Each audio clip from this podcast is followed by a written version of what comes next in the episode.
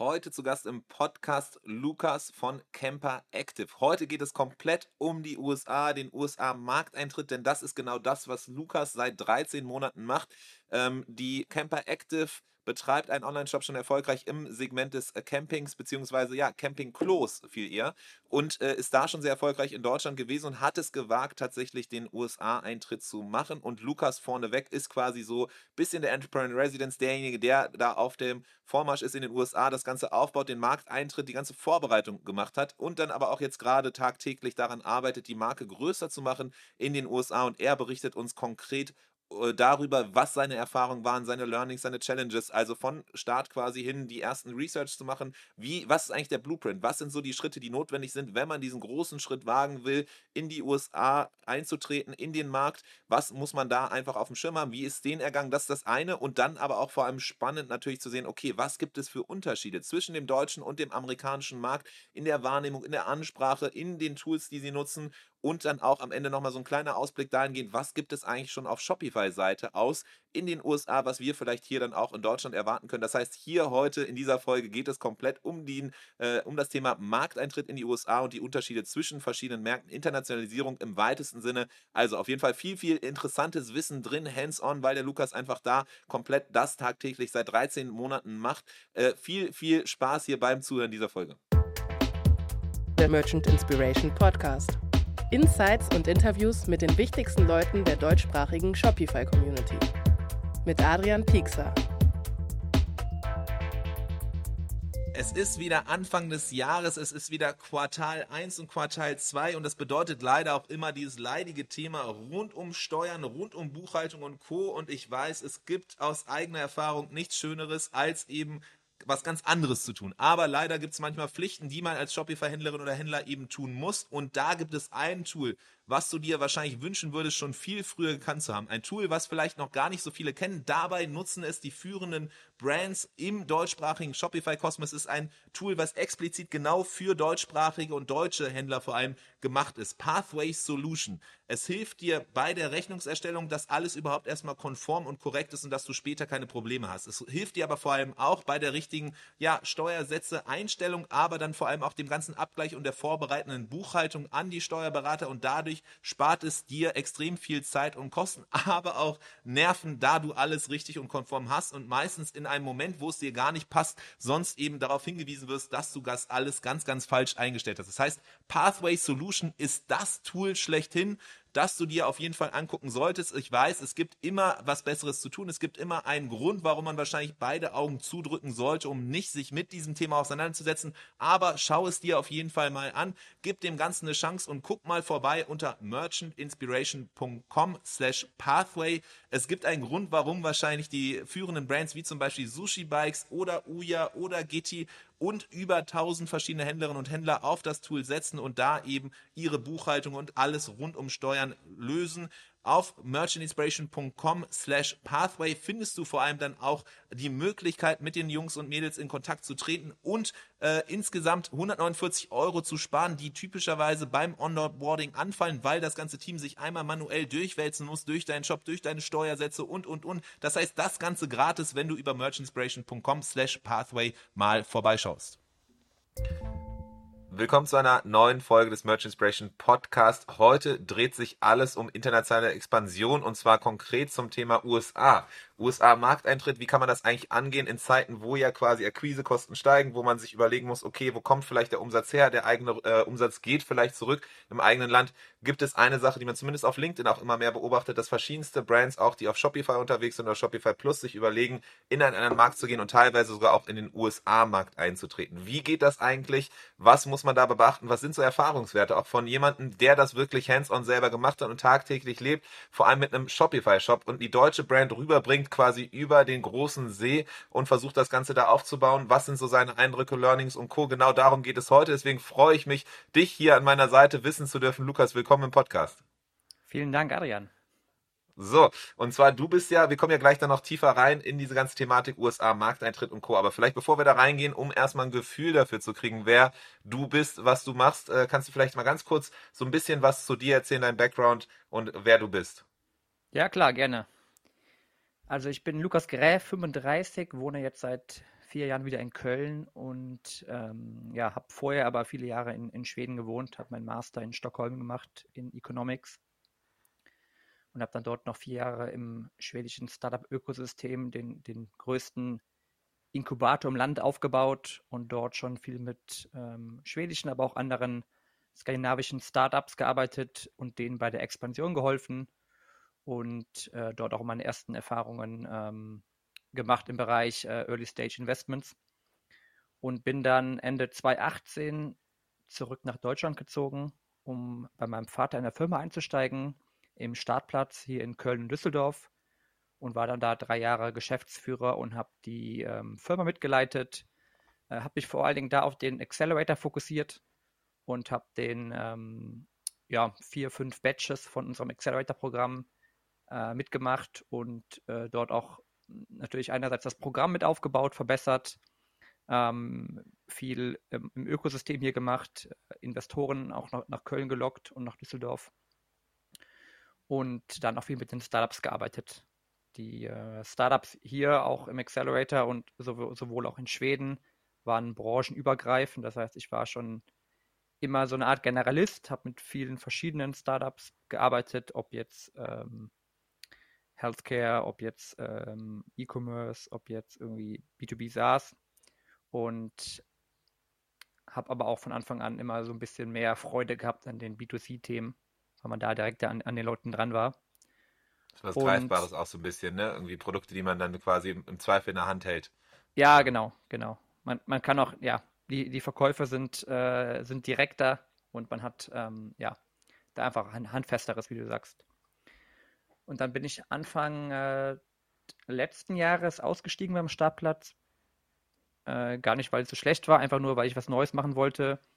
Ich war dann ja knapp sieben Jahre in dieser Rolle im Startup-Ökosystem auf Accelerator-Inkubator-Ebene und wollte dann einfach mal die Seite wechseln und selber executen in einem Startup und war dann ähm, so ein bisschen zwischen den Stühlen, hatte mir teilweise ein paar neue Ideen angeschaut mit, ähm, mit ein, zwei Leuten und ähm, wurde dann aber nach drei Monaten in meiner, in meiner Ruhezeit quasi, in meiner Bedenkzeit, äh, von, einem, von befreundeten Leuten abgeworben, mehr oder weniger, und ähm, habe mich dann entschieden, statt etwas Eigenes zu machen, direkt in ein bestehendes Startup einzusteigen und bin dann bei Camper Active in Düsseldorf eingestiegen.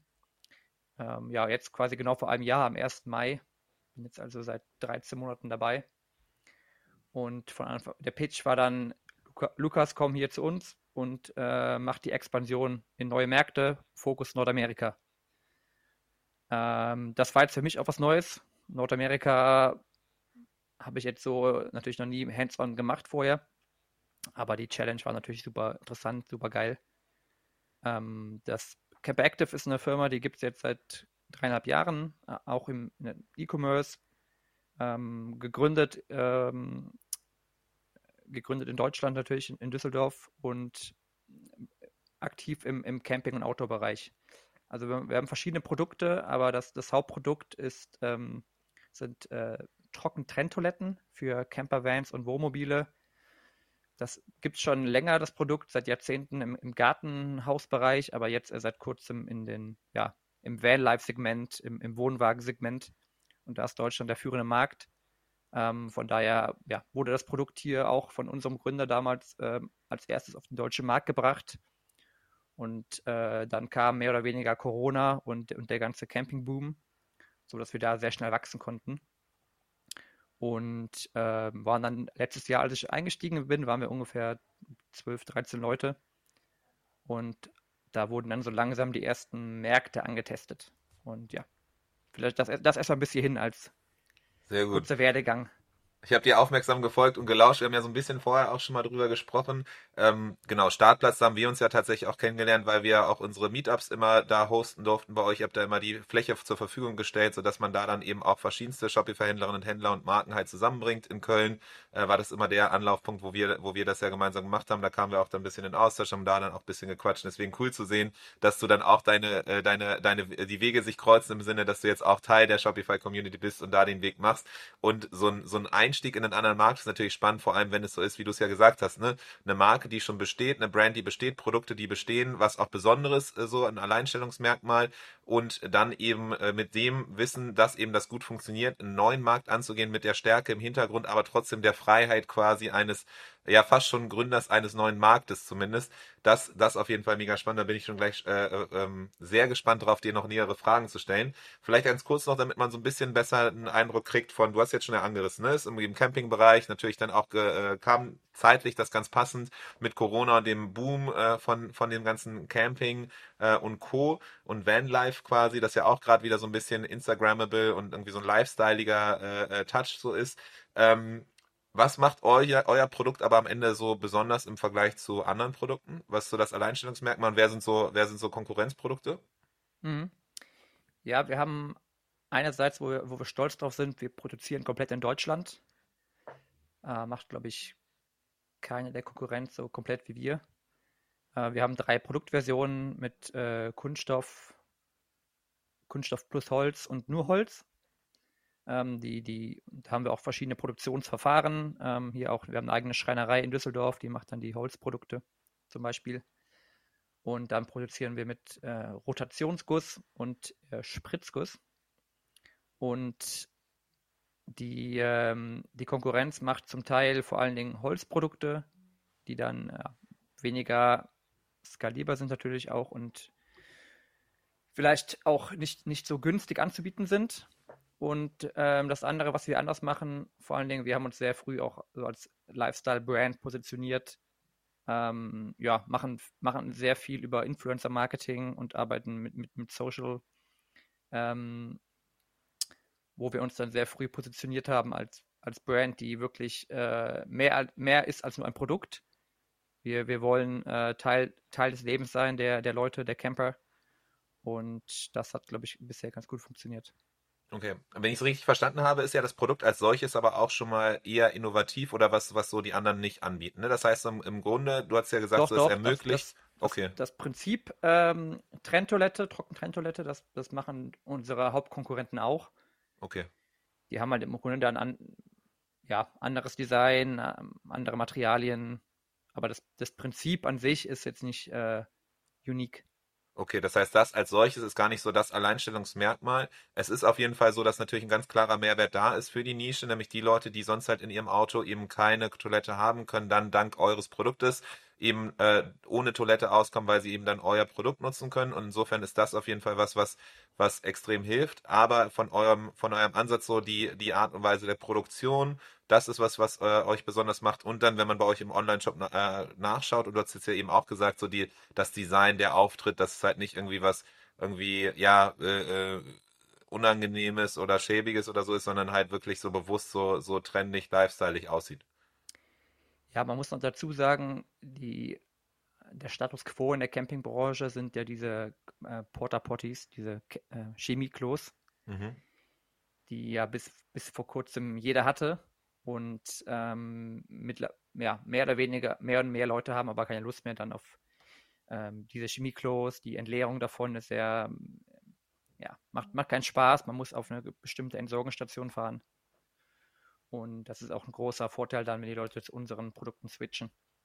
Wie äh, viel müsst ihr das erklären, dass es halt äh, halt eben eine Alternative gibt zu dem Chemieklo? Ja, das ist ein, ein wichtiger Punkt bei uns, auch in der Expansion. Das ist ein sehr erklärungsbedürftiges Produkt. Äh, das heißt, die, das ist nichts, was du im, im Vorbeiscrollen auf Instagram kaufst, ja. sondern das sind dann schon mal ein bis drei Wochen ähm, Conversion Time für den Kunden dabei. Die Kunden gehen auf die Website, sehen das Produkt, kommen am nächsten Tag wieder, schauen nochmal rein, dann suchen die nach Reviews, die gucken auf YouTube.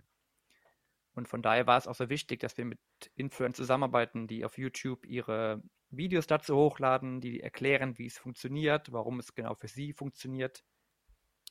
Und da, da schauen die Leute auch schon gerne mal 10, 15 Minuten lange Videos, um, um zu verstehen, wie funktioniert das genau und warum ist es jetzt so hilfreich für mich. Okay. Also das heißt, einerseits so im, im, in den Marketingkanälen, in der Botschaft muss schon irgendwie erklärt werden, was halt das Besondere ist, weil es einfach erklärungsbedürftig nach wie vor ist, weil es quasi ein Standardprodukt gibt, an das sich alle gewöhnt haben in dem Bereich, aber ihr als Alternative, nicht die einzigen, so die die Alternative anbieten, sondern es gibt auch andere, aber eben gemeinsam mit den anderen müsst ihr quasi noch überhaupt so Präsenz oder irgendwie Aufmerksamkeit auf diese Alternative bringen. Deswegen Influencer-Kanäle sehr wichtig oder auch Content. Äh, äh, fokussierte Kanäle und natürlich bei euch im Shop auch so die, die Informationen, die ihr bietet. Du hast jetzt schon gesagt, Social, Social Proof, weil Bewertung und Co. auch extrem wichtig. Ähm, das sind einfach verschiedene Wege oder das ist einfach das, was euer Produkt auch äh, ausmacht. So. Ja, ich glaube jetzt zum Beispiel in Deutschland ist jetzt weniger diese Erklärung notwendig, wie es funktioniert. Das wissen jetzt schon sehr viele. Aber im Ausland ist es jetzt noch das, das Wichtigste, weil es da noch unbekannter okay. ist. Und in Deutschland ist jetzt vielleicht mehr so Branding und Positioning und wer sind wir als Brand, was, was machen unsere Produkte aus, etc. Okay, spannend. Ganz kurz vielleicht nochmal so, was ist so der, der Preispunkt? Weil das auch immer natürlich dann mhm. erklärungsbedürftiges Produkt plus dann irgendwie höherer Preis ist ja meistens auch nochmal, dass das dann den, den Conversion-Zeitraum so ein bisschen treibt. Wir haben, also unsere Produkte sind so von 300 bis 700 Euro. Okay, ja. Aber wahrscheinlich ist der Durchschnittswarenkorb dann eher Richtung 450 so die, die Ecke. Also auch nicht was, was man eben mal so nebenbei kauft, sondern wirklich was, wo man sich bewusst auch überlegen, überlegt, äh, äh sowas, äh, ob man sich anschafft oder nicht. So. Genau, genau. Deswegen machen die Leute natürlich auch Vergleiche. Was gibt es noch für, äh, was gibt es für Preise auf anderen Seiten oder was, was kostet die Konkurrenz, wie viel bin ich bereit auszugeben? Und ja, deswegen sind diese Reviews auch so wichtig dann. Ja. Ja, okay, mega gut. Dann lass uns doch mal reinsteigen in dieses Thema USA-Markteintritt. So, du hast jetzt gesagt, so du bist mit, mit dir seid ihr quasi in den USA-Markt eingetreten, ne? Ähm, heißt konkret, wann, wann war das, dass ihr den, den, den Schritt gewagt habt? Hm, das, das sind äh, einige Schritte gewesen, die, also ich bin am 1. Mai angekommen und dann waren wir, als erstes waren wir dann Ende, Ende Mai in den USA auf einer Messe. Also bevor wir irgendwas gemacht haben, waren wir da drüben auf einer Messe, äh, die heißt Overland Expo. Das ist eine, so eine ja, Allrad-Offroad-Messe. Äh, das sind nur so, nur so fette Karren, ähm, die hier auf keiner Straße fahren dürften. Und da haben wir einfach mal drei Tage lang äh, unsere Produkte ausgestellt und haben getestet, was, was sagen die Leute, was, was fragen die Leute, was denken die Leute, was äh, wie, wie kommt unser Produkt an und haben sehr schnell gemerkt, ey, die sind super interessiert, die, wenn du denen das erklärst, die sind alle irgendwie, oh wow, what a, what a great thing, we, we really need that here. Wobei es auch oh. sich sehr amerikanisch irgendwie anhört, ne? ja, also bis man da mal vernünftiges Feedback bekommt, so was, was, was, was gefällt dir nicht, da muss man schon äh, drei, vier Nachfragen stellen. Ja. Weil ansonsten haben wir da Sachen gehört wie, wow, that's the iPhone of the toilets.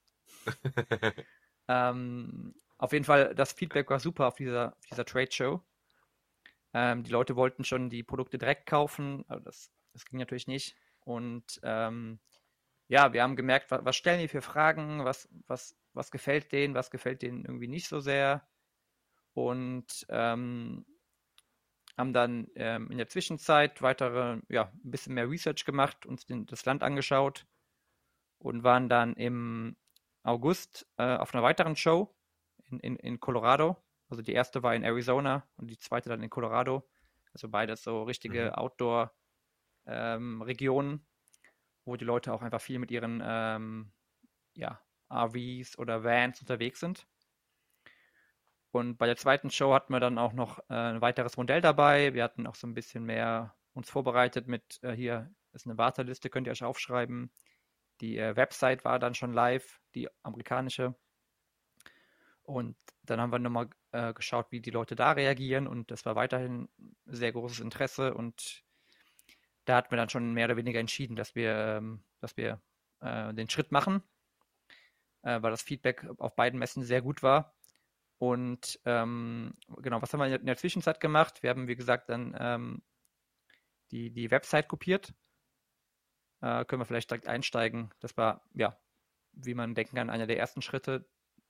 Äh, also wirklich dann so einen eigenen Shopify-Shop, den, den ihr hattet, so der, der im deutschsprachigen Raum, der Shop ist ja auch auf Shopify, den quasi einen neuen Shop-Instanz äh, äh, aufgemacht und dann quasi Theme exportiert, importiert und entsprechend so ein bisschen, bisschen angepasst im Theme Editor. Genau, wir haben keine, keine Markets gemacht, wir haben, wir haben eine komplett neue URL gemacht, neues ja. Setup und ähm, haben dann ja das bestehende englische Setup kopiert und dann angefangen anzupassen.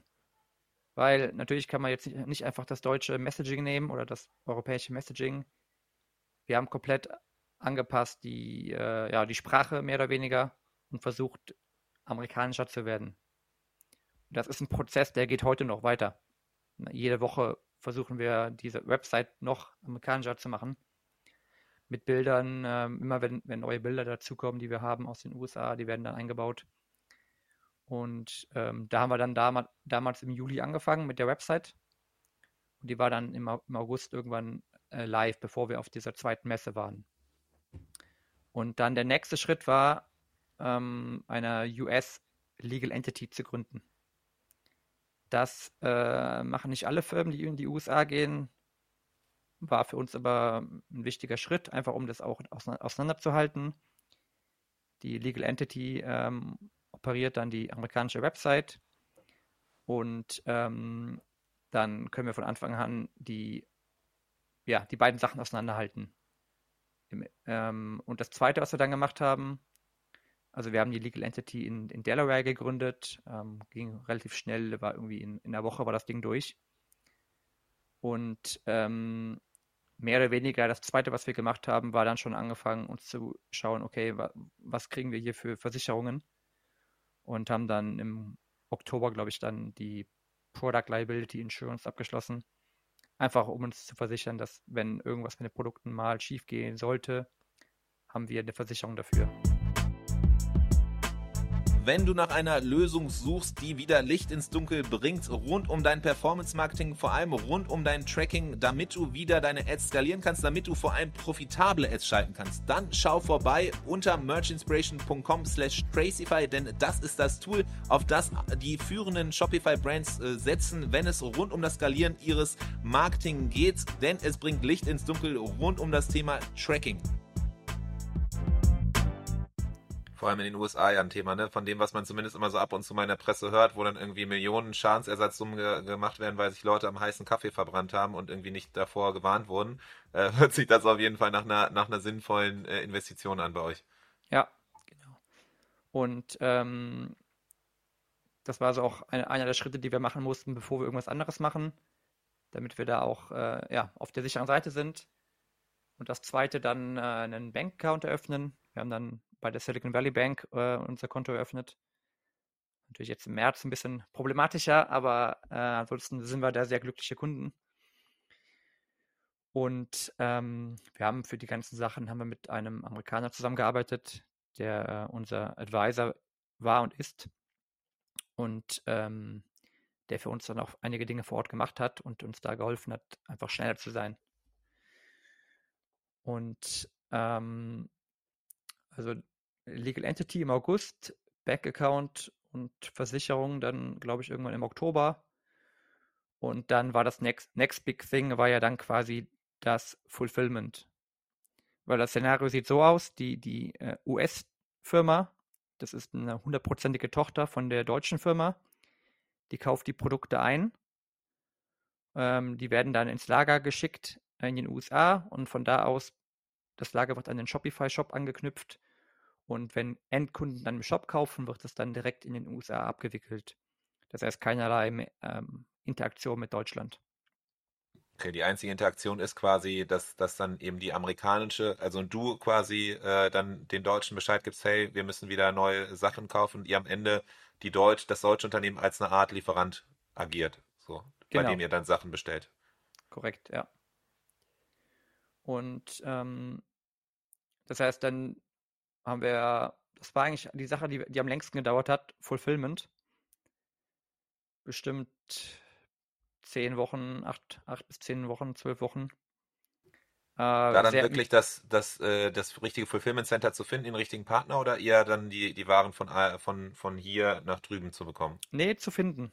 Okay. Ich habe mich bestimmt mit fünf, sechs, sieben Startups ausgetauscht, die schon mal irgendwie in den USA waren oder dort Business haben. Äh, habe sehr viel mich äh, ja, in Foren durchgelesen, einfach viele Reviews mir eingeholt, weil es beim Fulfillment anscheinend auch sehr viele schwarze Schafe gibt. Und ähm, habe einige Empfehlungen bekommen und habe mich dann im Endeffekt für eine der Empfehlungen entschieden. für eine kleinere, für ein kleineres Fulfillment Center keine dieser riesigen Buden mit, mit äh, 20 Lagern, sondern eine kleinere Firma, wo wir auch Ansprechpartner haben, wo wir direkt mal anrufen können, wenn was passiert. Und das war jetzt im Nachhinein eine sehr gute Entscheidung, weil wir mit denen wirklich sehr gut zusammenarbeiten können und die äh, immer erreichbar sind, wenn wir was haben und wirklich professionell arbeiten. Die sitzen äh, für uns etwas ungünstig, weil sie in Washington State sind, oben bei Seattle. Das heißt, äh, weit weg von Deutschland. Aber ähm, die Westküste ist für uns die, äh, die größte Region von Kunden. Und Washington State ist unser zweitgrößter Bundesstaat, glaube ich, von, von den Sales. Von daher war das im Nachhinein auch eine ganz gute Location, um einfach da schnell die Produkte rauszuhauen. Weil quasi nämlich in den USA die Distanzen nochmal andere sind, als wenn man in Deutschland weiß man, okay, irgendwie grob, Versand ist die der gleiche, also die gleiche Zeit, egal ob in Bayern oder Hamburg. Äh, in den USA ist es ein bisschen anders, wenn es äh, quasi oben links äh, bestellt wird, äh, ist was anderes, als wenn es unten rechts bestellt wird, sofern dein, dein Lager halt irgendwie auch vielleicht oben links ist. So. Genau, wir schicken nach Kalifornien zwei Tage, also die ganze Westküste zwei Tage und irgendwie nach Colorado drei Tage, aber nach Florida vielleicht vier und nach New York fünf. Krass. Ähm, also es macht aber, einen riesen Unterschied. Ja, aber zum Glück sind unsere ich sag mal, zwei Drittel der Kunden sind im Westen. Von daher passt das bisher für uns. Wir werden aber mittelfristig auch ein zweites Lager dann haben werden ja. im, äh, auf der Ostküste noch. Und ähm, nachdem wir dann uns für das Fulfillment en entschieden haben, das war dann auch Ende Oktober, Anfang November, war dann der letzte Schritt äh, die Frachtfirma. Und da hatten wir auch sehr viele Angebote und haben uns dann aber für eine entschieden, die äh, schon mit diesem Fulfillment Center arbeitet. Sie hatten da schon ihre, ihre Connections und dann ähm, habe ich das mit denen gemacht. Und seitdem und bisher schicken wir alles noch per Luftfracht rüber. Das heißt, wir machen keine Seekontainer, weil das einfach zu lange dauert. Und machen alles noch per Luftfracht. Das heißt, am Anfang irgendwie drei, vier Paletten, mittlerweile acht bis zehn Paletten äh, in ein Flugzeug. Die kommen dann in, in Passagierflugzeuge mit rein und sind dann eigentlich von Düsseldorf nach Seattle in drei Tagen sind die Sachen da. Und so ein Container würde dann eher sechs bis sieben Wochen dauern. Und der große Unterschied ist natürlich, dass so ein Container, ähm, der sechs bis sieben Wochen dauert, wesentlich billiger ist, aber halt eben einfach ewig viel Zeit braucht. Ähm, vor allem halt, ne, wenn man gerade neu in den Markt kommt und nicht genau kalkulieren kann, natürlich eine Sache. Äh, Flugzeug ist wesentlich teurer, das heißt, das beißt so ein bisschen die Marge, nehme ich an, oder habt ihr dann entsprechend das einfach auf den Preis draufgesetzt? Äh, ja, beides. Die Marge okay. ist natürlich am Anfang beim Markteintritt nicht so, nicht so hoch. Äh, aber ist ja natürlich auch gewollt, dass die US-Firma jetzt da keine riesigen Gewinne fährt. Aber natürlich sind, ähm, sind die Preise noch so, dass wir sie etwas drücken können in äh, ein paar Monaten, wenn dann die äh, Seekontainer ankommen. Das heißt, wir haben da noch Puffer, ähm, wenn der Markt dann auch irgendwie kompetitiver wird in den USA, können wir dann mit den Preisen noch runtergehen. Okay, das heißt, das ist so ein bisschen auch ein Vorteil für euch. Dadurch, dass es ein Produkt ist, was es da vor Ort nicht so gibt, habt ihr quasi so einen Innovationsvorsprung, äh, was euch erlaubt hat, eben nicht so krass auf eben den Preiskampf gehen zu müssen, ähm, wie es jetzt wäre, wenn man schon irgendwie in einen bestehenden Markt eintritt, wo es schon irgendwie Konkurrenzprodukte gibt, die schon irgendwie in den USA natürlich dann anders aufgestellt sind, wahrscheinlich dann irgendwie preiskompetitiver sind oder dann auch über Lieferzeiten und Co. wahrscheinlich dadurch, dass sie verschiedene Läger haben. Das heißt, das ist so ein bisschen auch euer, euer Vorteil, dass so ein bisschen Puffer da, da drin ist. Genau, kann ich vielleicht kurz noch ein paar Sätze zu sagen, wie sieht das aus in den USA? Wir haben dort zwei, drei, ja, vor allem zwei große Konkurrenten, die sind aber schon seit 15 Jahren am Markt so Legacy Companies, die ähm, werden jetzt auch, glaube ich, erstmal keine neuen Produkte in den Markt werfen in kurzer Zeit, weil deren Produkte sind bekannt, äh, die werden verkauft, die kosten aber um die 1000 Dollar pro Stück. Die sind halt deutlich größer normal und haben irgendwie mehr Teile als unsere Produkte. Äh, haben aber auch einige Nachteile. Ne? Gewicht ähm, sind nicht so portabel. Ähm, deutlich eine andere Art zu lehren, ähm, ein bisschen komplizierter. Und da haben wir einfach Vorteile mit, mit unserer Einfachheit. Und ansonsten ähm, viele Amerikaner nutzen halt statt einer Toilette, nutzen die, sagen uns immer auf, auf den Messen, ja, wir haben hier eine Schaufel, machen dann, buddeln unser Loch und dann, dann reicht das. Wir brauchen keine Toilette. Das heißt, die äh, sind jetzt dann gar nicht die Hauptzielgruppe. Aber es gibt natürlich auch wie in Deutschland viele, die haben diese Porter Potties, diese Chemie-Klos. Das heißt, da ist die gleiche Challenge wie in Europa. Man muss denen erklären, wie funktioniert hier das, was wir haben. Und äh, da kommen dann wieder die ähm, Videos ins Spiel oder Erklärseiten, Landingpages etc. Ähm, genau, das heißt, der Markt ist ähm, da noch ein bisschen offener, aber auch, ja, die Amis sind ja auch, äh, die wollen ja, sind ja keine einfachen Kunden, ne? Die wollen schon verstehen, okay, was, was sind die für Benefits für mich? Und das war einer der großen Learnings auch, dass die Amerikaner andere Sachen wertschätzen als die Deutschen haben wir auch oft gehört am Anfang, wir sind zu deutsch in unseren äh, Ansprachen, weil wir immer so, so unsere Product Features runtergebetet haben. Aber die Amerikaner wollen ja so ein bisschen mehr emotionale Sachen hören, so die Benefits. Hier, ihr habt mehr Freiheit und könnt dann, ähm, machen wir immer so hier, äh, Poo with a View. Ihr könnt dann eure Toiletten schön draußen auf den Berg stellen und von da euer Geschäft machen. Und ihr könnt äh, länger ähm, irgendwie frei, frei rumreisen. Und dann haben wir gemerkt, die, die wertschätzen aber auch andere Dinge. Ähm, zum Beispiel Nachhaltigkeit ist jetzt noch nicht so ein großes äh, Ding wie in Deutschland. Aber was, was bei denen sehr wichtig ist, ist diese Simplicity. Also wirklich, ähm, das Produkt äh, ist super einfach. Äh, wir erklären es ihnen, wie einfach es ist. Und das, das wissen die sehr wertzuschätzen. Simplicity, dann diese Compactness, das passt überall rein. Und ähm, äh, das Design. Also wirklich viele sagen, hey, das ist, eure Toilette sieht echt gut aus, sie sieht schön aus, nicht wie alle anderen. Wir müssen uns nicht mehr schämen dafür. Und ähm, wir kriegen auch Anfragen von Leuten, die sagen, hey, ich hätte nicht gedacht, dass ich jemals eine Toilette lieben würde, but I love it. I love it. Ähm, und das sind halt also Designsachen. Äh, und da, dann haben wir uns, dann, dann, dann, merken wir halt, okay, auf diese Sachen müssen wir uns mehr fokussieren. Und dann können wir auch unser Messaging dahin, dahingehend umbauen, unsere Werbung etc. Okay, das heißt, so, das sind genauso Sachen, wo du meinst, okay, da merkst du, okay, was sind eigentlich, dass die, die Deutschen ticken anders als, als die Amerikaner, der amerikanische Markt. Ähm, lass uns da gleich nochmal tiefer reingehen. Vielleicht nochmal ganz kurz so Recap-mäßig, so, weil ich es ganz spannend finde, ne, wenn man selber drüber nachdenkt, okay, wie würde ich jetzt einen Markteintritt eingehen? USA ist äh, ganz spannend, weil es einfach ein sehr weiter weg, weit weg ist quasi und nochmal anders angegangen werden muss, als man vielleicht so einen niederländischen oder französischen Markt angeht, wo man erstmal relativ einfach aus dem eigenen Land raus exportieren kann. So, das heißt, ähm, deswegen glaube ich USA ganz spannend, weil es einfach ein bewusster Schritt ist, wo man sagen muss, okay, wenn wir das machen, dann, dann ist einfach ein gewisses Art von Investment notwendig. Es braucht eine bestimmte Art von Zeit, einfach die man den Markt auch bespielen muss und so ist nochmal ein ganz anderes Game quasi, als, als wenn man mal so nebenbei äh, über Shopify Markets und Co. dann halt eben ein, ein weiteres Land er, äh, erobert äh, oder bespielt. Und, und da, wenn ich jetzt zu dir zugehört habe, habt ihr ja quasi so eine Art Blueprint auch äh, verfolgt, indem ihr erst äh, die ersten Schritte, bevor ihr wirklich dann diesen ganzen Invest macht, habt ihr bewusst in Marktresearch investiert oder gesetzt, indem ihr nämlich da auf diese Messen gegangen seid, auf die eine Messe, um direktes Kundenfeedback. Am Ende war das ja das so, ne? Ihr hattet ja noch nicht mal irgendwie Möglichkeiten, ja. das zu verkaufen. Du hast gesagt, es waren Leute da, die es kaufen wollten, aber ihr musstet sagen, so, ey, wir verkaufen das gerade noch nicht, sondern ihr wolltet wirklich gucken, worauf wie reagieren die Leute? Was sagen sie? Äh, wenn man fünfmal nachfragt, dann kriegt man vielleicht so ein, zwei Sachen, wo sie sagen, okay, das ist ein bisschen skeptisch und nicht alles Superlative im positiven Sinne.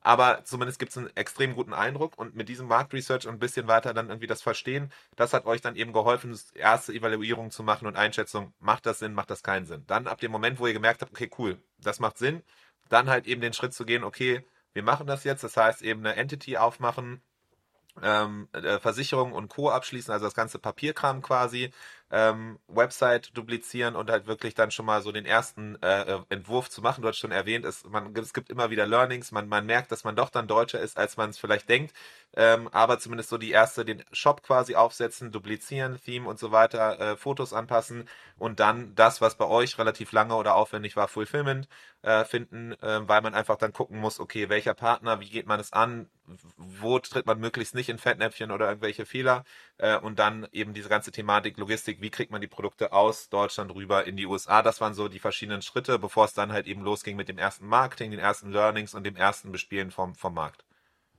Ja, das hast du sehr gut zusammengefasst, genau. Product Market Fit ist da das Stichwort. Du musst halt schauen, okay, passt das Produkt, was du hast, überhaupt so in den, in den neuen Markt? Musst du was verändern ja. oder ja, irgendwie brauchst du ein neues Produkt? Hätten wir da gemerkt, okay, die Leute finden das Produkt an sich gut, aber das passt jetzt nicht von der Form oder von der Größe, hätten wir vielleicht nochmal was anpassen müssen in der Produktion. Aber wir hatten halt auch das große Glück, dass es so gepasst hat und wir unsere Produkte eins zu eins weiterverkaufen können in den USA. Okay, das und heißt, das wäre so ein bisschen eine Möglichkeit gewesen, dass das rauskommt, dass ihr einfach merkt, okay, warte mal, das Produkt, wenn wir es in den Markt bringen wollen, das braucht nochmal eine Anpassung. Wir müssen das quasi ein anderes Produkt entwickeln oder adaptieren ähm, für den anderen Markt einfach im Zweifel. Ja. Aber es war jetzt bei euch dann nicht der Fall. Es war nicht der Fall. Ich meine, langfristig kann man sicherlich da vielleicht nochmal Anpassungen machen. Wir wollen ja auch langfristig vielleicht auch dann in den USA produzieren. Ja. Und dann kann man nochmal schauen, wie man die Version baut. Aber ja, wir hatten das Glück, dass wir mit den bestehenden Produkten da auch drüben dann einen guten Product Market Fit hatten. Ja. Ja, cool. Dann lass uns doch nochmal da reingehen, dann irgendwie, so jetzt haben wir ja schon mal gehört, okay, wie seid ihr vorgegangen? Da kann man sich vielleicht auch gewisse Inspirationen oder Vergleiche äh, einholen, um zumindest zu verstehen, okay, wenn ich das selber machen wollte, wie geht man das an? Was sind für Schritte invol äh, involviert? Dann hast du ja eben auch schon mal gesagt, okay, es kam relativ schnell bei dem Product Market Fit beziehungsweise beim, beim Marketing-Schalten dann raus, wir sind deutscher als wir denken oder die Amerikaner ticken doch nochmal ein bisschen anders. Du hast schon so ein bisschen gesagt, so die zu Deutsch in der Ansprache, das heißt dann wirklich so äh, dieses klassische Features versus Emotionen und Benefits, hast du es genannt, das heißt nämlich äh, Poo with the View, ist das wirklich ein äh, ist, äh, äh, äh, Claim, den ihr macht? Ja. Okay, sehr gut. Das heißt wirklich da dann äh, mehr auf diese Emotionen und das, was das, das Produkt ermöglicht zu machen, anstatt halt dieses reine Beschreiben, wie dann Deutsche anscheinend irgendwie nochmal mehr sind, so dieses nüchterne auf, auf Funktion, äh, Funktionalität oder Features gucken ähm, und, und weniger emotional. Ja, auch, auch einfach viel mehr enthusiastischer erzählen. Ne? Auch auf den Messen haben wir gemerkt, okay, wir, wir, wir, wir sagen, oder auch auf der Website, hey, that's the best composting toilet you will ever sit on. It's amazing. It, it uh, improves your life so much. Uh, we have thousands of people that love it and use it every day. Das würde man im Deutschen halt nicht so sagen, da fühlt man sich ein bisschen unwohl vielleicht. Ja. Und dann diesen Switch aber im Kopf zu machen, dass man einfach, okay, wir müssen da jetzt einfach Vollgas geben. Der Merchant Inspiration Podcast. Jede Woche eine neue Folge. Abonnier ihn und verpass keine Folge. Ja, okay, das ist spannend. Das erinnert mich so ein bisschen ganz am Anfang meiner, meiner ersten Shopify-Tage. Da war ja viel Content, also gab es wenig Content im deutschsprachigen Raum und das, das, was am meisten gab rund um Shopify, Apps und Tools und, und Conversion Rate Optimierung und so, war ja alles aus dem amerikanischen Raum und komplett halt eben genau diese Sprache, auch dieses Superlative und alles. Deswegen äh, ist es ganz spannend, wo ich immer zwischendurch dachte, ja, das, das wird man eins zu eins kann man das in Deutschland nicht so machen. Äh, und es ist ganz spannend, jetzt das aber auch andersrum zu sehen, dass wenn man halt mit dieser sehr äh, quasi nüchternen deutschen Art dann rüberkommt in der Ansprache, dass das dann halt zu, zu wenig ist, wo man dann, wo andere Leute denken, ja, okay, cool. So, danke ja. für nix. ja, man, man gewöhnt sich langsam dran, aber ja, es ist als, ja, nicht nur als Deutsche, ich glaube auch die Skandinavier zum Beispiel, man ist einfach zurückhaltender, so als Europäer. Ja, ja. Ja, okay, spannend. Das heißt so, das eine große Ding, was du gemerkt hattest, so, und deswegen halt auch macht es nochmal mehr Sinn, diesen Shop quasi in einem eigenen Duplikat zu haben, weil das sich einfach widerspiegelt, nicht nur in einer einfachen Übersetzung, natürlich, klar, irgendwie die Wortwahl hast du schon erwähnt, aber eben auch in der Bildsprache. Es muss wahrscheinlich dann irgendwie so ein bisschen amerikanischer, so ein bisschen mehr halt eben die lokalen oder äh, Sachen, die man kennt, halt eben äh, Landschaften und Co. wahrscheinlich widerspiegeln und äh, einfach da dann, das drückt sich, diese Lokalisierung drückt sich einfach extrem in verschiedensten Aspekten dann aus wie sich dann ja, der Shop glaube, auch anpasst. Der, der, große Vorteil auch von der eigenen Installation ist einfach Geschwindigkeit. Ich bin ja da mehr oder weniger, ähm, habe alle Freiheiten der Welt. Äh, danke auch nochmal an, an die Gründer, ähm, dass ich wirklich machen kann, was ich will und deswegen teste ich einfach sehr viele Sachen. Ähm, hab, ich habe am Anfang jeden Tag Tweaks gemacht auf der Website oder ja. jede, jede Woche vielleicht bei manchen Sachen geguckt, wie performen die. Und ähm, konnte einfach sehr, sehr viel customizen auf der Website, weil ich dann nicht immer nachfragen musste beim deutschen Team, hey, passt das so für euch hier und da? Und da hat man einfach auf einem eigenen Shopify-Shop viel mehr Freiheiten. Und dadurch konnten wir da sehr schnell ähm, experimentieren und wachsen. Okay, das heißt, das ist auf jeden Fall auch was, was wichtig ist, diese Schnelligkeit, das Testen, das Ausprobieren, das einfach, ähm, man, man probiert viel aus und dann merkt man und deswegen alles, was dann quasi da im Weg stünde, das halt eben auszubremsen, das, das halt ein nachteilhaft. Deswegen auch da macht es halt Sinn, eben so einen eigenen Shop vielleicht, weil man einfach schnell quasi als eigenes Team oder du als eigene Person dann als Team USA äh, Entscheidungen ja. treffen kannst. Ja. Ich glaube, wichtig ist auf jeden Fall, dass das sagen ja auch viele Mentoren oder Leute, die du fragst, hey, ihr müsst euch da, also ganz oder gar nicht. Ja. So nebenher jemand aus Deutschland, so 30 Prozent mal die USA oder die UK machen, nee, das, das funktioniert nicht. Oder das funktioniert vielleicht über zehn Jahre, aber es ist viel zu langsam. Du musst ja. dann schon Vollzeit da den ganzen Fokus drauf haben, äh, damit du komplett äh, von morgens bis abends in diesem Mindset drin bist und nur darüber nachdenkst. Ja und dann halt auch eben die Sprache adaptierst und die Aus, äh, äh, Art und Weise der Produktpräsentation, genau. Also diese Ansprache, das war eine Sache, die du, die du ja gemerkt hattest oder eben erwähnt hattest, die anders ist, äh, viel emotionaler, viel mehr Superlative. Das andere, was du meinst, halt eben, ja, okay, auch das, was halt eben an, an ja, Mehrwerten wahrgenommen wird von dem Produkt, ist eine, äh, shiftet sich so ein bisschen.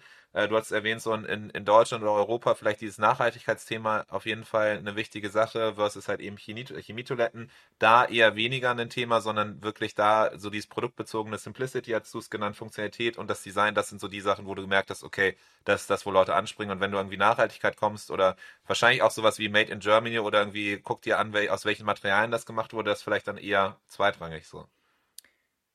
Ja, also wir haben es auch auf der Website überall stehen, Made in Germany, aber haben wir jetzt noch nicht viel gehört von Kunden, dass das jetzt irgendwie ein Kaufargument war. Ja. Was wir ab und zu hören, aber dass die schon denken, hey, tolle Qualität, ich, ich vertraue euch mit dem Produkt. Ja. Wie, wie holt ihr euch solches Feedback ein? Ist das dann einfach was, wo, wo ihr dann bewusst auf Messen dann den direkten Kontakt sucht? Ist es was, wo du irgendwie im, im Kundensupport versuchst dann eben Feedback einzuholen? Wie, wie kriegst du das hin? Also wir haben auf den Messen, wir waren dann wir waren dieses Jahr auch nochmal im April in, in LA auf der Messe. Wir sind da sehr nah dran an den Kunden und fragen wirklich viel. Aber vor allen Dingen haben wir das Feedback online bekommen von den Leuten. Die Kunden kriegen alle, ich glaube, drei Wochen nach ihrem Kauf, kriegen eine E-Mail mit einem Fragebogen, wo die ähm, qualitatives Feedback geben. Äh, da haben wir sehr viel gesammelt. Wir haben am Anfang auch äh, User-Interviews geführt mit Kunden und mit Nicht-Kunden. Ja. Die haben wir uns dann rausgesucht und haben da Feedback gesammelt. Und ansonsten haben wir ja einen, einen Chat und äh, Leute schreiben uns E-Mails und kriegen da jeden Tag zig Nachrichten mit äh, Fragen und äh, Wünschen oder Ideen etc. Und das ist einfach super hilfreich. Und da, also in den USA ist Customer Service ja sowieso nochmal wichtiger als in Deutschland. Ja. Äh, die, die schätzen das wert, wenn man schnell antwortet, gut antwortet. Und da kann man viel gewinnen, aber auch viel verlieren natürlich. Ja. Okay, dann lass uns nochmal weiter reingehen. Ähm, so die, die Ansprache Marketing auf jeden Fall eine eigene Sache. Äh, das, das Auftreten im Shop und das Präsentieren der Produkte eine, eine, eine Sache, die auf jeden Fall anders ist. Äh, die Mehrwerte. Gibt es noch irgendwie was, wo du sagst, okay, da sind Unterschiede zwischen dem amerikanischen und dem deutschen Markt? Ist irgendwie das Besucherverhalten zum Beispiel im Shop ein ganz anderes. Das Spannende ist ja, dass ihr wirklich eins zu eins vergleichen könnt, halt eben die Werte in Deutschland versus den USA. Natürlich muss man da nochmal unterscheiden zwischen, ja, okay, in Deutschland ist etablierter, die Leute kennen das vielleicht mehr, ihr habt da irgendwie schon mal ein ganz anderes Standing als in den USA. Aber gibt es irgendwie noch andere Sachen, wo du merkst, okay, das, das ändert sich oder auch, auch von der Online-Shop, der Userführung, natürlich das eine ist das Präsentieren der Produkte, aber irgendwie, es muss mehr salesy sein, es muss mehr irgendwie aggressiver sein. Gibt es da irgendwie Sachen, wo du auch gemerkt hast, okay, das, das ist komplett anders oder bisher noch nicht so. Mm, ja, man muss sagen, die Webseiten sind jetzt mittlerweile auch, ich sag nicht mehr ganz eins zu eins vergleichbar. Ähm, wir, wir pushen aber in den USA auch sehr schon diese, also in den USA machen wir zum Beispiel viel mit ähm, äh, Vouchern, Discount Codes. Die, wir haben ja im Gegensatz zu vielen anderen Produkten haben wir ja keine Produkte, die die Leute häufiger kaufen, sondern eigentlich immer eine Customer Lifetime Value von dem ersten Kauf plus ein bisschen Zubehör.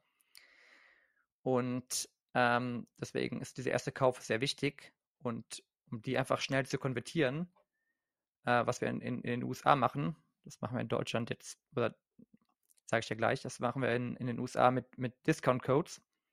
Über Klaviyo mit dem Pop-up etc. alles dann automatisiert. Und äh, das funktioniert mega gut als, ähm, als Con Conversion Channel. Und das ist dann zum Beispiel ein Learning, was wir jetzt auch in, nach Deutschland kopiert haben.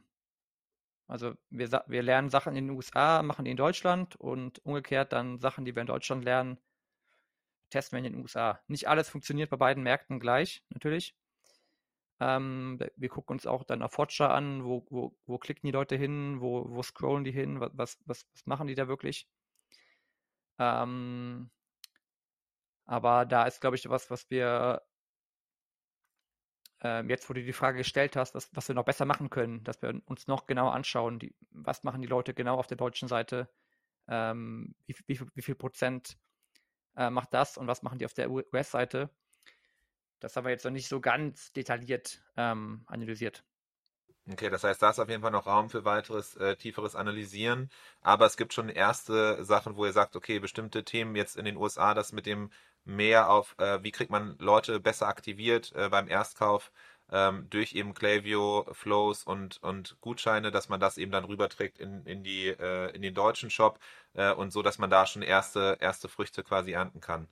Ähm, ja. Wie wie, was sind so, so Challenges, große Challenges gewesen, ähm, die du so vielleicht nicht erwartet hättest? Du hast jetzt schon mal gesagt, okay, Logistik hat relativ lange gedauert, da jemanden zu finden. Am Ende habt ihr jetzt aber wen Gutes gefunden. Gibt es irgendwie große Challenges? Hm.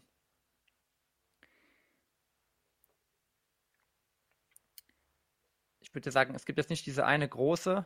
Das Schwierigste am Anfang war natürlich Awareness. Uns, uns, ja. uns kannte keiner. Wir hatten das Glück, wir hatten über die ähm, Trade-Shows so, so, eine Art Warteliste aufge, aufgebaut. Die haben wir für den Launch genutzt. Und danach haben wir einfach klassisch Paid, Paid Search gemacht für die ersten Monate und uns da mehr oder weniger dann Traffic eingekauft und dann geguckt, wie, wie konvertiert der, was, was, welche, Fragen kommen im, im, im, Chat rein und ähm, haben dann relativ früh an, angefangen mit Influencer-Marketing und äh, nur so sind wir dann langsam gewachsen im, in der Awareness und äh, sind dann jetzt geswitcht im, im, Frühling und haben dann die, die Conversion Rate optimiert. Ähm, und große Pain Points sind immer dann zum Beispiel, wenn wir ähm, Lieferungen oder wenn die, die Ware von einem Produkt aus ist, dann haben wir dann äh, drei Wochen Lieferzeit und dann, äh, dann droppt natürlich dann direkt die Abschlussrate. Ähm, Einfach aufgrund der, der Lieferzeiten, die aus Deutschland dann halt eben, wenn das, wenn ihr merkt, okay, die Produkte sind langsam ausverkauft, dann halt eben, bis die Produkte wieder nachgeliefert werden, aus Deutschland dann in die USA und das alles soweit ready ist, dann auch eingelagert zu sein der, im Fulfillment Center und so. Das ist halt eben so gerade noch so ein bisschen das, was ausbremst, weil dann, dann fahrt ihr gerade quasi Marketing, dann läuft das gerade gut und dann ist quasi, müsst ihr wieder stoppen, weil, weil halt keine Produkte auf Lager sind, beziehungsweise ja. Leute können kaufen, aber die Lieferzeiten sind dann länger als sonst. Und das führt dann dazu, dass Leute dann sich doch nicht dafür den Kauf entscheiden. Ja, ja, es ist auch manchmal einfach nicht vorhersehbar, wie schnell es wächst. Irgendwie der, der Februar war dreimal so gut wie der Januar. Auf einmal hatten wir dann vier, vier oder sechs Produkte waren dann nicht mehr vorrätig für ein, für ein zwei Wochen. Und ähm, unser, unser deutsches Lager muss auch dann, also wir, wir, die können dann nicht einfach so acht Paletten machen. Das dauert dann auch mal irgendwie vier, fünf Tage zu packen. Weil natürlich das deutsche Geschäft noch nebenher läuft. Und das sind einfach diese Wachstumsschwierigkeiten, die wir jetzt aber mittlerweile ganz gut im Griff haben. Und ähm, wir bauen jetzt noch ein zweites Fulfillment auf in Deutschland. Da sind wir dann auch ein bisschen flexibler. Und äh, dann können wir auch äh, nach und nach auch äh, öfter und mehr Produkte in die USA schicken. Äh, weil eine Sache, die ich jetzt noch gar nicht gesagt habe, wir sind ja bootstrapped, wir haben keine Investoren. Also wir müssen, wir müssen immer profitabel wachsen.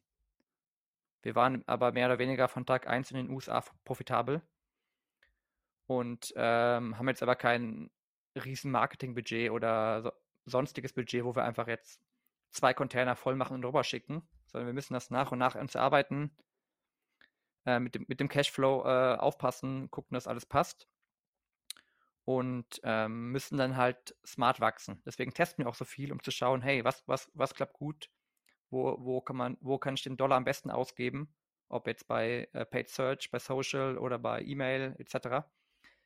Und ähm, ja, das war einerseits natürlich, ähm, hat dazu geführt, dass wir äh, Sachen länger testen mussten, aber andererseits konnten wir auch mehr oder weniger smart wachsen. Sehr gut. Und das ist möglich. So, ne? Das ist das Schöne zu Ja. sehen. Man braucht nicht immer Investoren oder muss nicht Geld raisen, um dann irgendwie Markteintritte woanders wo zu machen, sondern es geht sehr wohl gebootstrapped, es geht sehr wohl. Es ist vielleicht langsamer, es ist vielleicht dann auch manchmal ein bisschen schmerzhafter in dem Moment, wenn ihr gerade verkaufen könntet, aber keine Produkte habt und dann entsprechend wieder irgendwie ausgebremst werdet, aber es ist möglich. Ja. Und eine Sache, die wir relativ schnell gemerkt haben, oder was ist immer spannend, zu gucken, wie, wie zahlen die Leute. Ähm, in den USA zahlen ja, glaube ich, viele mit ähm, Überweisung oder PayPal, relativ wenige mit Kreditkarte. Und in den USA nutzen ja alle Kreditkarte. Wir hatten dann am Anfang hatten wir Shopify Payments installiert.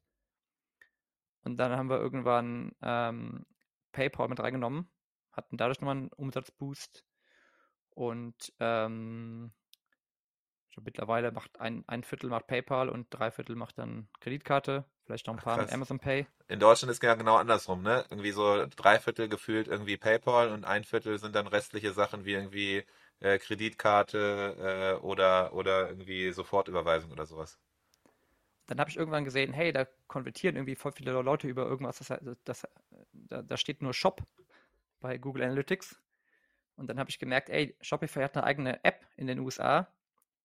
Die war mir vorher noch gar nicht so bekannt. Und dann, ähm, das hat auch erst relativ kurzfristig angefangen. Ich glaube, vor fünf Monaten. Dann konnte man auch im, im Shopify äh, Admin-Menü, kannst du dann, kannst du die App customizen für dich als Brand. Und die App ist mittlerweile super, super groß. Die haben, glaube ich, vor ein paar Tagen haben die mit, mit Mr. Beast auch so eine Collaboration gemacht in den USA. Die haben morgen, am 2. Juni, haben die diesen großen Shopify Day in den USA. Und die App ist sowas wie ein Amazon-Klon. Du kannst in der App alle Shopify-Brands äh, durchsuchen und hast dann da auch irgendwelche Re Rewards, die du ausnutzen kannst. Und in dieser App haben wir quasi einen eigenen äh, Trellino-Shop. Ähm, da sind auch eigene Reviews. Da sind, das, du kannst dann das ein bisschen customizen vom Layout her. Und ich glaube, ein Viertel der Leute kauft über die App alleine bei uns. Und das ist Wahnsinn. Die haben jetzt auch ein eigenes Advertisement-System gebaut, wo du Kampagnen schalten kannst. Äh, ja, bin ich sehr gespannt, wie es da bei Shopify weiterläuft. Ja, okay, Wahnsinn. Das heißt, das eine ist Shop Pay, ja, ne, die, die, die äh, Zahlungsmethode von Shopify selbst, die, die ich immer wieder nur mitkriege, wenn dann irgendwie neue Announcements sind von Shopify, wo die dann ganz stolz irgendwie was erzählen und irgendwie die beste Zahlungsmethode und Co. Und ich immer wieder denke, okay, so in Europa ist das auf jeden Fall, also hier in Deutschland ist das kein Thema so, ne. Meistens, wenn wir irgendwie Shops aufsetzen, sagen wir den Leuten auch so, ja, das kannst du deaktivieren, weil Leute sind irritiert davon, die kennen das nicht und sind im Zweifel so dieses, hä? Äh, deswegen hierzulande, glaube ich, gar kein Thema. Aber tatsächlich so hatte ich dann irgendwann mal, hat mir irgendwann mehr erzählt, so ja, aber in den USA ist es wirklich so mit eins der treibenden Zahlungsanbieter mittlerweile oder beliebtesten auch. Du sagst jetzt auch dann bei euch äh, entsprechend auch relevant. Und dann das Spannende vor allem aber auch das, was auch announced wurde vor, glaube ich, zwei Jahren das erste Mal, die äh, eigene App von Shopify, wo sie so ein bisschen versuchen, quasi ja die, die Marktreichweite von diesen vielen verschiedenen Shopify-Shops, die es ja weltweit gibt und in den USA und Co., dass man da irgendwie diesen Traffic, wenn man den bündelt, quasi die, die Macht oder die, die Stärke von diesen einzelnen kleinen, die fragmentierten zusammenbringt in ein großes, das dann ja eigentlich dann auch nochmal so die Marktpower wie so ein Amazon die hat, mit dem Traffic, der dann reinkommt und so, das, das quasi zu bündeln, das ist der Versuch mit eben der Shop-App, äh, oder ja genau, Shop-App heißt sie auch, glaube ich, ne? Und dann ähm, entsprechend da das zu, zu holen. Ich glaube, hier in Deutschland tatsächlich auch nach wie vor nicht wirklich so einen, einen Treiber, aber äh, in den USA schon, du hast jetzt gerade gesagt, ein signifikanter Anteil wirklich an Traffic, wo Leute in die App reingehen, euch finden und dann eben darüber dann kaufen. Ja, genau. Wahnsinn. Äh, das heißt, das ist wahrscheinlich dann auch irgendwie eine, eine Sache, die nach Deutschland kommen wird, ne? Irgendwann früher oder später Stelle vielleicht. ich so, mir ganz gut vor, ja. Ja. Also ich glaube, die App gibt es noch gar nicht im, im deutschen App Store. Deswegen kann man die auch schlecht testen. Ja. Aber ja, die werden die safe exportieren nach Europa. Und ähm, weiß jetzt nicht, ob, ob dieses Jahr noch oder erst nächstes Jahr. Ähm, aber darüber wird viel laufen und dann auch dieses ganze ähm, Advertisement-System, was die aufbauen. Das gibt es erst seit Februar, März. Halt, Das wird, glaube ich, auch nochmal ein Riesending. Und das dann wirklich so, wie man auch Amazon jetzt gerade halt eben dann Werbung schalten kann, äh, dass dann Leute halt eben auf deine, deine Amazon-Seller-Seite kommen, so ist das dann halt eben auch, das entwickelt sich gerade bei, bei Shopify in die Richtung, dass halt eben dann du deinen eigenen kleinen Shop innerhalb der App hast, wo du deine Seite äh, konfigurieren kannst und Co. und mittlerweile sogar dann auch schon anfangen kannst, Werbung zu schalten in dieser App. ähm, um den Traffic dann, um noch mehr Traffic auf dich zu leiten. Ja. Die haben das so ein bisschen äh, mit, das ist so ein Reward-System, du kriegst dann so Shop Cash, heißt Ja. das. Äh, und wenn du bei einem bestimmten Shop kaufst, krieg- werden deine Punkte verdreifacht oder ver- verfünffacht. Und dann kriegst du quasi so eine Art Cashback dann, die du für andere Einkäufe nutzen kannst. Okay, also ein bisschen Gamification mit, mit drin auch noch involviert. Äh, Wahnsinn auf jeden Fall. Äh, spannend. Und äh, eine Sache, die mir gerade noch einfällt, so als Learning, die haben in, die, in den USA gibt es sehr viele äh, Sales-Events. Die haben immer so Feiertage oder Special Days. Äh, jetzt am Montag war Memorial Day, dann haben die Mother's Day, Fourth Father's July Day. kommt ja auch noch demnächst, ne? Irgendwie im Juli dann. Ja. Ist doch auch ein größerer Tag. Aber die haben gefühlt alle drei Wochen ist irgendwie so ein Special Sale-Event. ja. Und ähm, ja, das haben wir auch gemerkt, dass man dann immer, wir haben jetzt nicht alle mitgemacht, nur ein paar Mal. Dann schicken wir dann einen Newsletter raus und machen einen Rabattcode für das Event und einfach nur, um den Leuten was anzubieten. Ja. manche warten auch dann immer darauf, auf sowas. Die Okay, schreiben dann auch, ey, ey wann, ist, wann gibt es den nächsten Rabattcode? Schreiben die uns dann im Chat. Okay, das heißt, es ist wirklich dieses noch mehr getriebene. Ich meine, wir kennen es so ein bisschen aus, aus der Instagram-Welt, wo dann eben in Social Media mit Influencern und Co. halt immer eigentlich Leute gewöhnt sind, dass es halt einen bestimmten Rabattcode gibt. Ähm, aber äh, man trotzdem hierzulande immer noch so ein bisschen versucht, dann irgendwie die Marke zu schützen und Co. Da geht sehr, sehr viel über äh, Rabattcodes, über Sales, Sales-Tage und irgendwie spezielle Events, aber irgendwie gibt es dann alle paar Wochen, hast du jetzt ja auch gesagt, so dann irgendwie ein neues Event, was dann wieder rechtfertigt, warum man dann Rabatte ausgeben kann. Ja. Ja, ich meine, da muss man auch als, Europä als europäischer Brand erstmal reinkommen und verstehen, wie das funktioniert. Ja. Ähm, und wir machen noch nicht alle mit, wie gesagt, weil das wäre wär zu viel. Ja. Ja, okay, spannend. Ich meine, da könnte man ja noch Ewigkeiten weiterreden, ne? Irgendwie, wie auch dann nochmal so tiefer reingehen, okay, was sind jetzt Fotos, wie, wie, wie äh, geht das Ganze, wie sieht das aus, Deutschland versus USA und, und irgendwie Mehrwertsteuer, Buchhaltung ja auch nochmal ein komplett eigenes Thema, so weil irgendwie je nach Staat dann oder Bundesland dann eben da verschiedene Steuersätze ja auch gelten, teilweise innerhalb dessen sogar auch nochmal Unterschiede. Das heißt, da braucht man ja auch nochmal ein ganz anderes Setup. Ähm, E-Mail-Marketing, beziehungsweise da hast du schon so ein bisschen drüber geredet, aber so was man auch sonst immer hört, so SMS, ein ganz starkes Thema, zumindest vor ein paar Jahren noch gewesen, in Deutschland nie so richtig angekommen äh, und so weiter und so fort. Da gibt es, glaube ich, noch ganz, ganz viel, wo man tief reingehen könnte und schauen könnte, okay, was ist eigentlich der Unterschied zwischen Deutschland und den USA? Aber so als solches finde ich schon mal mega spannend und stark, was wir hier äh, dank deine, deines Wissens, was du hier geteilt hast, schon mal durchlaufen konnten. Einerseits so eine Art Blueprint von den Schritten, die durchlaufen sind, die ihr durchlaufen habt, aber die man sich, an denen man sich orientieren kann, wie so ein Markteintritt wirklich aussehen könnte. Das technische Setup haben wir kurz angerissen. Dann aber auch so, was ist der Unterschied zwischen Deutschland und den USA, die, die Ansprache, die sich ändert, die, äh, die Wertschätzung gegenüber bestimmten Features, die sich ändert, salesgetriebener das Ganze und dann auch äh, schon mal so ein bisschen mitgekriegt, was vielleicht dann hierzulande in Deutschland auf, äh, noch auf uns zukommen wird, nämlich mit eben der Shop-App und ShopPay und Co., dass da auch einiges noch im Machen ist. Wahnsinn. So viel auf jeden Fall, was man hier jetzt erstmal quasi verarbeiten kann. Viel, was super spannend ist, was wir mitnehmen können. Ähm, Lukas, gibt es noch irgendwas, wo du sagst, okay, das würde ich ganz gerne noch äh, äh, erwähnen, weil das einfach so ein Aha-Moment war, ein Learning war, irgendwas, bevor wir jetzt hier rausgehen aus dem Podcast? Oder passt das erstmal so ganz gut und du sagst so, ja, das ist jetzt ein ganz guter Abriss eigentlich von dem, was, was so in den USA du die letzten 13 Monate erlebt hast? Äh, ich kann nur noch mal jeden ermutigen, der nicht mit äh, Shopify gearbeitet hat. Es macht einfach mega Bock. Äh, das war ja auch für mich das erste Mal. Äh, super steile Lernkurve und ähm, ja, auch natürlich so eine Expansion macht, macht mega Spaß. Und wenn, wenn, wenn irgendjemand Fragen hat oder mal darüber reden will, schreibt mir gerne auf LinkedIn oder äh, fragt Adrian nach meiner E-Mail. Und äh, ja, ich teile gerne noch, noch mehr Wissen ähm, oder gehe auf bestimmte Dinge genauer ein, weil wir haben echt super viele Learnings gemacht und würde mich freuen, wenn wir da auch anderen Brands helfen können. Sehr gut. Du bist ja auch hier in Köln weiterhin ansässig und machst das, äh, managst das Ganze von hier quasi in die Welt hinein.